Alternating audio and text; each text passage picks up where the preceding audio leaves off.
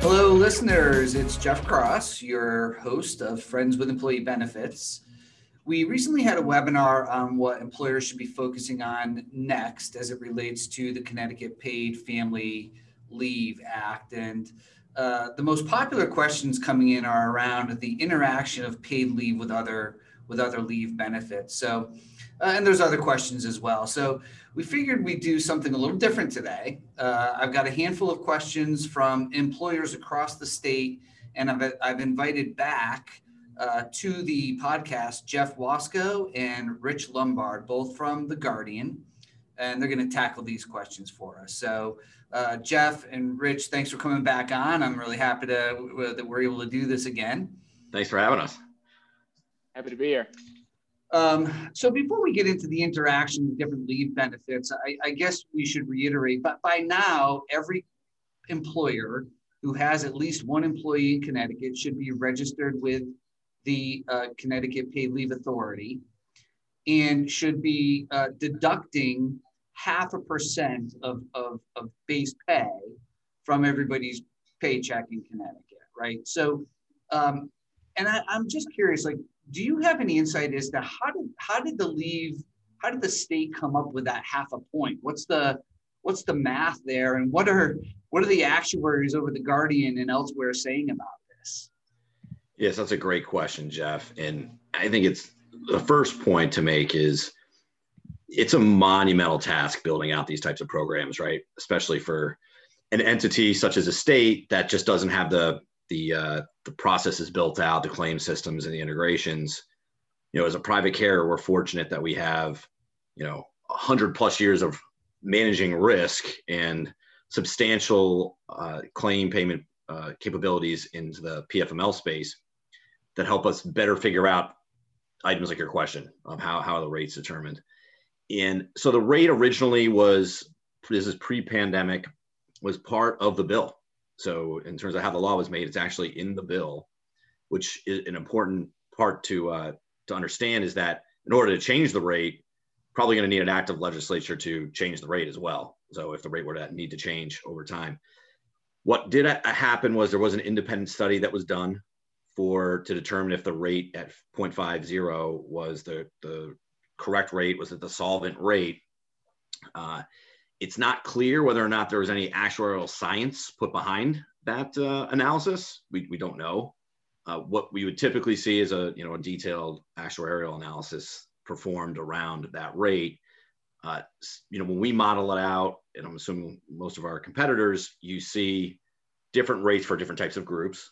Uh, and in terms of actual rating, what we've seen over time, and, and you can use New York State as a proxy. They've had a PFML law uh, since 2018, and obviously close geographically to Connecticut.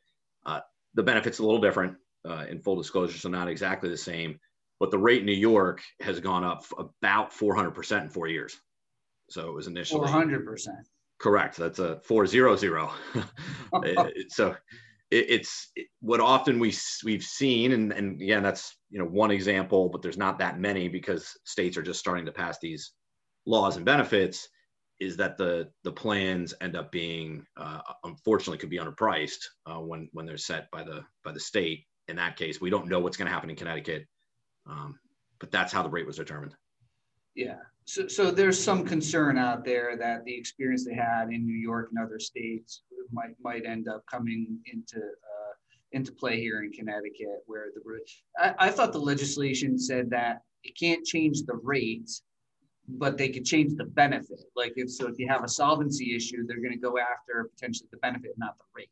Correct. So the law, you can change the benefit. If the rate needed to change, it, the law would literally have to pass a rate, uh, would have to change to change the rate.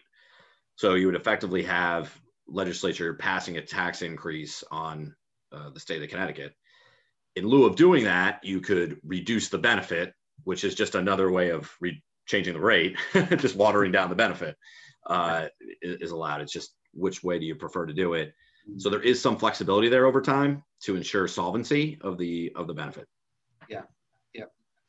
So Jeff, you had you had mentioned the challenges of a bill like this for uh, for a government, a state government, uh, sort of getting into a game that they've never previously been in. What about like what about administrative challenges? I mean, is that a concern as well? Yeah, I mean, what we end up finding when we roll out uh, private plans, and most of the time, uh, you know, there's state plans that are offered as well. You can buy directly from the state. Is there's just a lot of confusion in the marketplace in general, right? It's a new program uh, that needs a lot of communication and education to help employers make the best decision for their employees, right? And every one of those decisions is different, and you know, so they have to take a lot of time to educate themselves. What's in Connecticut, what's made it particularly challenging is, you know, the pandemic. Uh, a lot of businesses are focused on oh, a lot yeah, of that. other, yeah, yeah. Why, right? Well, why would that be? They're focused on a lot of other things other than, you know, making sure that they're compliant with Connecticut PFML. And so what we found in Connecticut specifically is that in the data is out there that's been published is, you know, in a lot of media sources, is you know it's probably about up to half of the groups in Connecticut have registered on the Connecticut website. It's not quite there yet, but they only have another you know 21 days or so to uh, to do that. So most of the many of the Connecticut employers have not yet gone on and registered on the state website, which they all are required to do. So that's kind of the one piece. The other piece that we find is that once the plans are implemented, is the claim adjudication process. So it's a very new experience for anyone that's filing a PFML claim for the same for the first time. So we've seen this happen in New York State, we've seen it happen in Washington State, we've seen it happen in Massachusetts now because that program is live. And what ends up happening is, is you, you folks want to get their payment as quickly as possible, right? But when these plans are initially implemented, a lot of our competitors uh, they struggle with getting quick claim, claim payments out. So, for example, the states that have implemented these programs, there's a range, I'd say, of about 20 to 40 days for the average claim turnaround time. So, in the state, they struggle initially getting the claim payment out. Whereas we, uh, and some of our competitors, I'm sure too, have an average current claim turnaround time of about five days. Yeah. So, it's much quicker because we've already had these systems built in place and the expertise to adjudicate the claims and integrate with other parts of their absence management programs. So which is i guess one of the big reasons why an employer would be thinking about a private plan because they might want their employees to have a better easier experience should they have to submit a claim and, and, and right so they might want that expertise on the administrative side.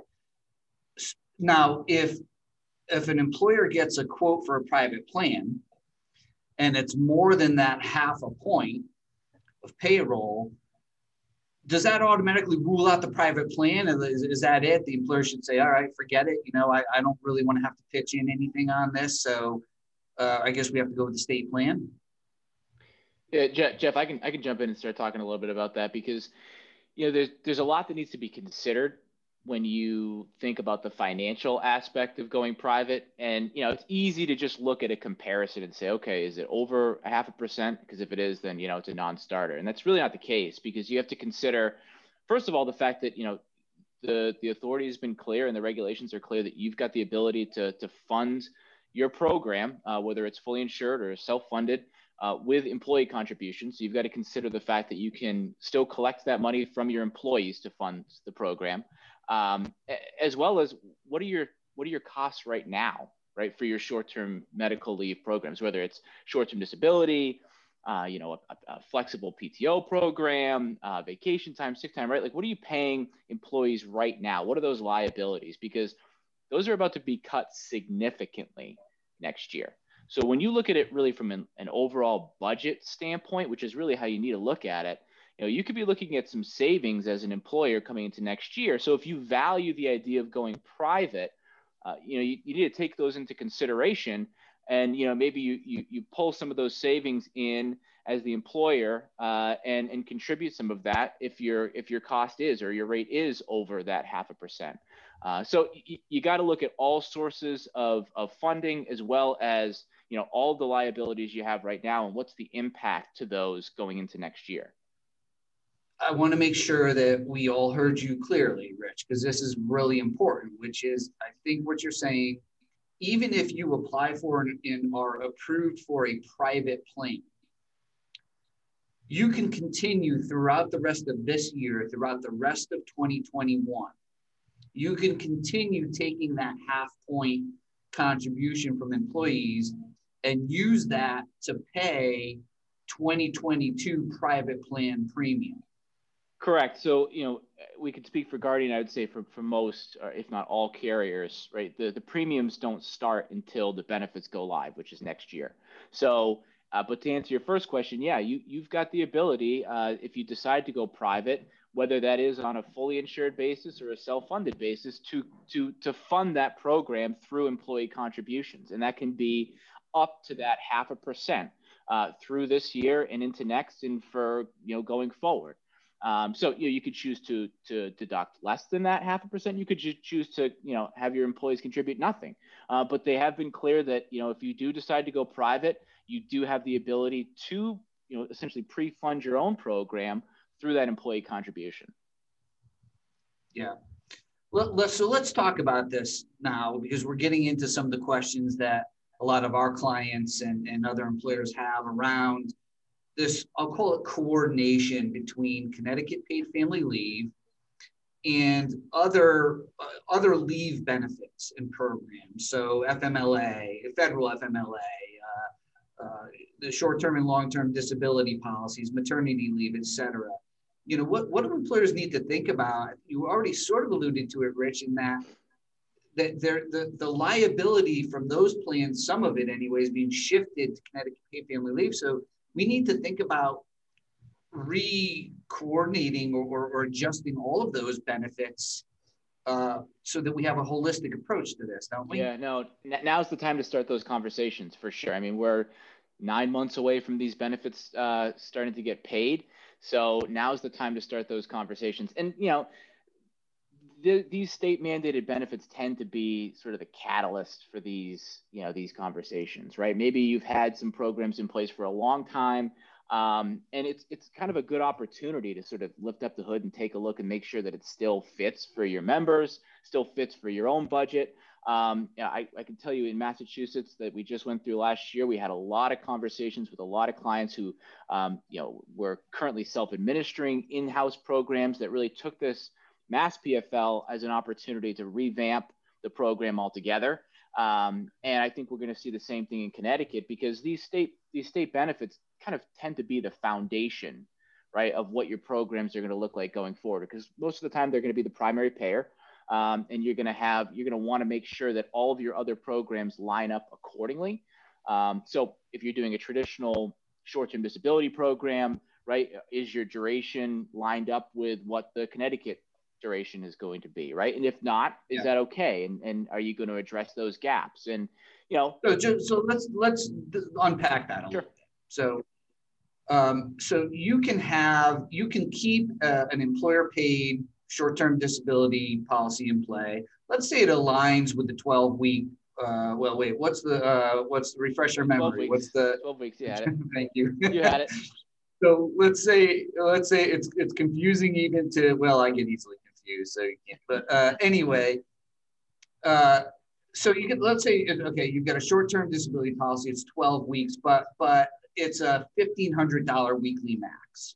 Okay, so the way it works, right? Correct me, Rich. Is the state's going to pay up to the state benefit max for that 12 weeks the state's going to pay primary and then if you keep that private plan in place that's going to just make up the difference between the 1500 and the state benefit max. Right. These these state mandated benefits are traditionally in Connecticut seems like it's going to be in line with this are traditionally the primary payer, right? So your short-term disability benefit would be offset or reduced by whatever you're getting under the the Connecticut program. So, you know, and the point you're getting at is is really there there can be and there will be income replacement gaps because the program is designed to uh, the Connecticut program is and most state mandated programs are designed to have sort of a tiered income replacement right? And it, and it, it goes down as your income goes up. So in Connecticut, it's starting at a very high percentage, right? 95% of your income is replaced in the very beginning, but that tails off. And by the time you're looking at someone who's making 60 or $70,000 a year, you sort of hit that 60% threshold is what we're pretty comfortable with as a short-term disability industry. That's kind of pretty standard. Once you get beyond that, it, it very quickly dips into the 50, 40, 30% income replacement level. Whereas if this person was under a traditional short term disability program, they, they'd be accustomed to getting 60% income replacement, right? So there's, yeah. there's definitely a need to evaluate that and make sure you don't just say, okay, well, you know, we've got Connecticut PFL now. Let's just do away with short-term disability. You know, hold on before you before you do that. Look at your population and take a look and see if there's folks who are earning over that amount and, and how this is going to impact them because it could be a pretty significant dip. Either way, STD premium should go down. Yeah, so a- absolutely. I mean, for, from a short-term disability standpoint, uh, carriers recognize that our liabilities. You know, we talked about the employer's liabilities. As a carrier, if we're insuring that risk, and we know that the first portion of it is going to be picked up by you know the state program, whether it's through the state or through a private carrier, we know that it's not on the short-term disability plans hook anymore. So um, those will those will absolutely be reduced. So you know, like I said, before you make any you know decisions to just do away with it, you certainly need to consider what those new costs are going to be. Uh, the second, you know, out, outside of the income replacement gap, the second gap is what we I, I call the durational gap, which is, you know, in Connecticut and in most of these state programs, they're on an entitlement basis instead of a per occurrence basis, which means once you use that time in a given year or a given benefit year, you don't get it back. So, for example, if you if you went out and maybe you went out for the birth of a child and you used you know 12 weeks of bonding leave or something like that, um, all of a sudden for the next three quarters of the year, you don't have that benefit anymore. So, in the absence of short-term disability, in the instance you need to go out on a short-term disability, you don't have it. So, you know, even if you don't necessarily have the income replacement gap we talked about, that durational gap is certainly going to be there. Um, so if you try to design a program and say, listen, we're just going to have you know long-term disability kick in after three months, um, you know, and after the Connecticut PFL runs out, you know, be careful because you could have people who use up their time on the Connecticut side or the Connecticut PFL side, and then come, you know, come claim in the second half of the year, they don't have the benefits. So it's it's worth considering that's important. It's important to remember that the state benefit is is a is an annual. You get 12 weeks, right. not per incident, eh, right? So that's what you're saying, and that's really important to remember. Um, and how, and how does it coordinate with with federal family leave? Can someone go out for 12 weeks, get a paid leave benefit from the Connecticut leave plan? And then take another unpaid 12 weeks uh, due to the federal FMLA? How, how does that coordinate, if at all? Yeah, I'll say that there are still some open questions uh, because we don't have we don't really even have the final um, you know regulation yet. Uh, we're still waiting for some outstanding answers, uh, which is totally common. I mean, we did this in Massachusetts. We didn't get some answers to questions until literally the months before the effective date. So this is not uncommon at all. Um, I would say speaking traditionally, these programs are, are meant to run concurrently. Um, there's definitely some questions uh, because Connecticut's a little bit unique in that they've got the paid portion of it and then they've got the job protected portion of it. And theoretically, they're they're they're separate. So you could have instances where it's job protected and not paid, vice versa. And so I hesitate to give you a definitive answer in Connecticut, but I can tell you if it goes the way most states go, the idea is that these would all run concurrently, meaning you couldn't stack them. So you couldn't take 12 weeks of FMLA and then 12 weeks or whatever of you know an additional uh, leave through Connecticut. The idea is that they would all run at the same time, and that's what we've seen in most states.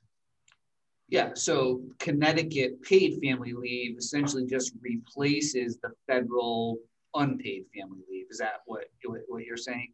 Well, the, the, they would run they would run together because in, you know you could have instances where someone may or may not be eligible for the federal leave, right? If you if you're not an FMLA eligible employer, those those those those okay. people wouldn't be FMLA eligible, right? But in the instance that they were eligible for all of those benefits, FMLA, Connecticut paid family leave, as well as the Connecticut FMLA, the idea would be that they would run concurrently. But once again, I'd, I'd put, marked it under TBD at this time because I know that there's still some outstanding questions around that. Got it.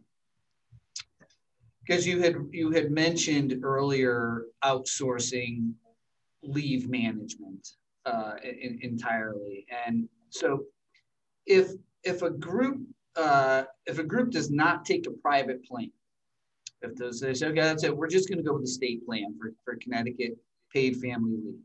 But they're outsourcing their leave management. Is that vendor likely to, to track the Connecticut paid family leave, even though they're not, it's not a private plan or, how, how is that going to work? Do you know?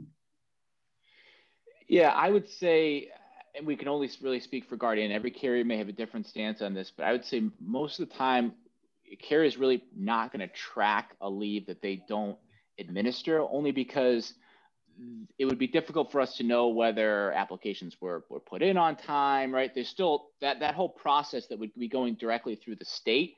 We're not going to know what's going on, right? If, if, if, if they're not providing the, uh, the appropriate information to get the claim adjudicated on time, right? How are we going to know that? That's really between the member, you know, the employer and the state. And, and without, you know, going directly to the state to get that information, we're not going to have it. So we, we wouldn't we would, wouldn't look to track uh, a leave like that only because we wouldn't have the information to really adjudicate it appropriately. And we could potentially you know mislead someone to believe that there's entitlements that are being used that may not be being used yet. Yeah so there's not going to be you know there's no core we're talking about this all in the context of coordination of benefits and and management of these programs. There's no coordination between a, a, a private plan or a private leave management vendor and the state and the state program yeah, I mean, if it was a short-term disability program, you know, we're certainly going to still offset for that benefit in the instance that they're getting, you know, a benefit through the state. But if you're talking about purely just outsourcing leave management, FMLA, we're tracking all those entitlements. Um, if they're using the state program, we really don't have the information that we need to appropriately track that. Yeah, yeah. Um, it'd be interesting. Uh, did you guys hear anything about what employers are doing with their PTO? I mean, do you have to think about your PTO, uh, your, your employee handbook, and, and how much PTO allotment that you give folks in the context of this new state mandate? Yeah, it's it's a huge. I mean, going back to what I was saying earlier, it was a huge part of the conversation we just went through in Massachusetts, um, and we're we're sort of about to go through in Connecticut. It's um, you know, if you've got those PTO programs, if you've got a salary continuance program that you've used for a long time, I put this in the bucket of it's time to sort of take a peek and make sure that it's still going to work appropriately. And it may, you know, it may, but you need to make sure that you do, to your point, update your handbook to, you know, allow for this new program and, you know, appropriately communicate the process for your employees. Uh, because that's where it does get a little bit difficult as far as coordinating those benefits, who's paying what and when, uh, yeah. and how. So no, it's absolutely a, a, huge point of discussion. And uh, like I said, we, we just went through it in mass, so we're very well versed on it and, and well prepared to, to handle it here in Connecticut as well.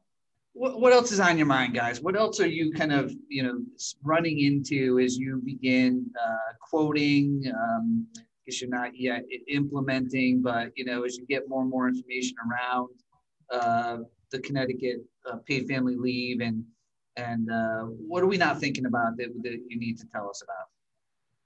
Yeah, I'd say that one item we haven't touched upon on is the requirement of a vote. Mm. So in Connecticut, it's very unique. So most states, really no states require a vote to opt out of the state program for PFML. Connecticut's very unique in that it does require a vote of Connecticut-based employees. So if you have 30,000 employees and there's only a thousand in Connecticut, only the thousand in Connecticut vote. And you have to have 50% plus one uh, in, of the employees in, in Connecticut working in Connecticut opt out of the state plan. It has to be anonymous. The vote is required to be anonymous. So there's a lot of, I think, trepidation from employers and some confusion on how that works. The fact of the matter is, the authority who governs the PFML program has set some very clear guidelines uh, that makes it pretty easy to host a vote. So, you know, we find clients are using either their own benefit administration portal, uh, Survey Monkey, you know, Microsoft Forms, as long as it's anonymous, and it has to be two weeks, uh, two week lead time, so that the employees have time to be educated. Uh, then, then you can, uh, you know, properly adjudicate the vote so, you can't you can't get everybody in a room and, and take a yay or nay, uh, raise your hand vote. That's not. There's allowed. no arm twisting. So there's no, no arm twisting allowed. So that's a wrinkle in Connecticut that's unique that employers should be aware of. uh, shouldn't be intimidated by, but they should be aware of it. Now, there are materials. I was actually having this a, a sort of conversation. Uh, I'll call it a conversation, not a debate, with a colleague here.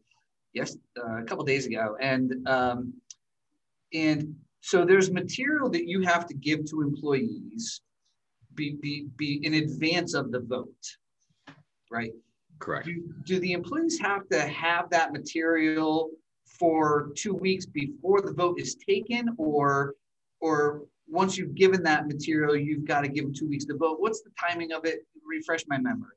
So it's called a plain language document to yep. get really uh, insurance speak on you. Yeah. And basically, what it does is it provides a summary of what Connecticut PFML benefits provide, right? And the, and the goal is a good one in that it wants to educate employees on what the benefit even is, right? It's a new benefit, educate them on what it is so they can make a educated decision when they do go to vote. To answer your question, it is a two week lead time from when they actually are emailed, and this, which is what most of the time is happening because of the, the pandemic, email the plain language document. So if you sent it out today, it's 14 days later, you could host a, an anonymous vote. So you can't start the voting process until people have had those documents for two weeks. Co- correct. So, okay. so you, the, the clause, you've got to wait two weeks. You're going to give them the material. You wait two weeks. You have the vote. Then you, and then now you have a private plan quote. Then you you apply to the to the uh, to the authority. So I think a lot of employers are probably sitting here right now. It is what March 10th, and saying, "Geez, I need to have I need to have a private plan approved by the end of the month in order to not have to pay that Q1 premium, I'll call it, to the state, uh, they might be thinking, I'm out of time. How do I like? How do I do that? I got to like. Is there time? How long is it taking the state to approve uh, an application? Yeah, so the state's been uh, pretty quick on approvals. the they really have communicated that they want to have the applications in by 315. So that date is very quickly approaching. Hmm. Uh, so that's their that's what they've uh, publicly stated. And so for a waiver to be approved by 331, to as your point, they don't have to pay an employer wouldn't have to pay the premium into the state pool. Mm-hmm. So there's a huge advantage to act on this now so that you save, you know, a quarter's worth of premium. If an employer were to miss that premium, they they do have the ability next quarter to go through the process and waive out. They just we don't anticipate they're going to be getting money back from from the state. We didn't see that in other states. So once it goes into the uh, the state's coffers, if you will, it's probably not coming out. uh, yeah. So so there is there's a call to act now. It's really important if uh, if, if employers are trying to get into a private plan for before the the 331 or by the 331 deadline, they really do need to take action uh, as soon as possible. Immediately, yeah. Yep. Um, yeah. So so now it's very fluid. I mean, it's possible that the state could say, hey, you know, as long as you get your application in by the end of the like things could change, but we can't count on that, is what you're saying. So there's no no more time to waste. You're going to jump on this right now. Exactly. We don't know. It's been communicated that there's not going to be any changes in the, the deadlines that we anticipate. Things mm-hmm. could certainly change. Yeah. Uh, outside of our control. Uh, but as we know it today, you know, the authority really uh, is requiring that the applications are in by 315 in order to be considered uh, for an approved private plan by 331. So you wouldn't have to remit premiums to the state for Q1 2021. Got it. All right. Anything else we missed? No, I think it's it, just to sum it up for you, Jeff. It's you know employers have to just make a decision quickly on do they want to have a, a state the state run program or do they want to have an integrated program with potentially short-term disability fmla and your new connecticut pfml all under one roof with uh, with experts in the industry that can really help them through all these complexities. It's really complex. There's a lot of moving parts. And ultimately their employees are going to be using these benefits and you want them to have a really good customer experience uh, where, where they have one phone call and, and a true integrated coordinated process that uh, is what they really would, would we find customers prefer.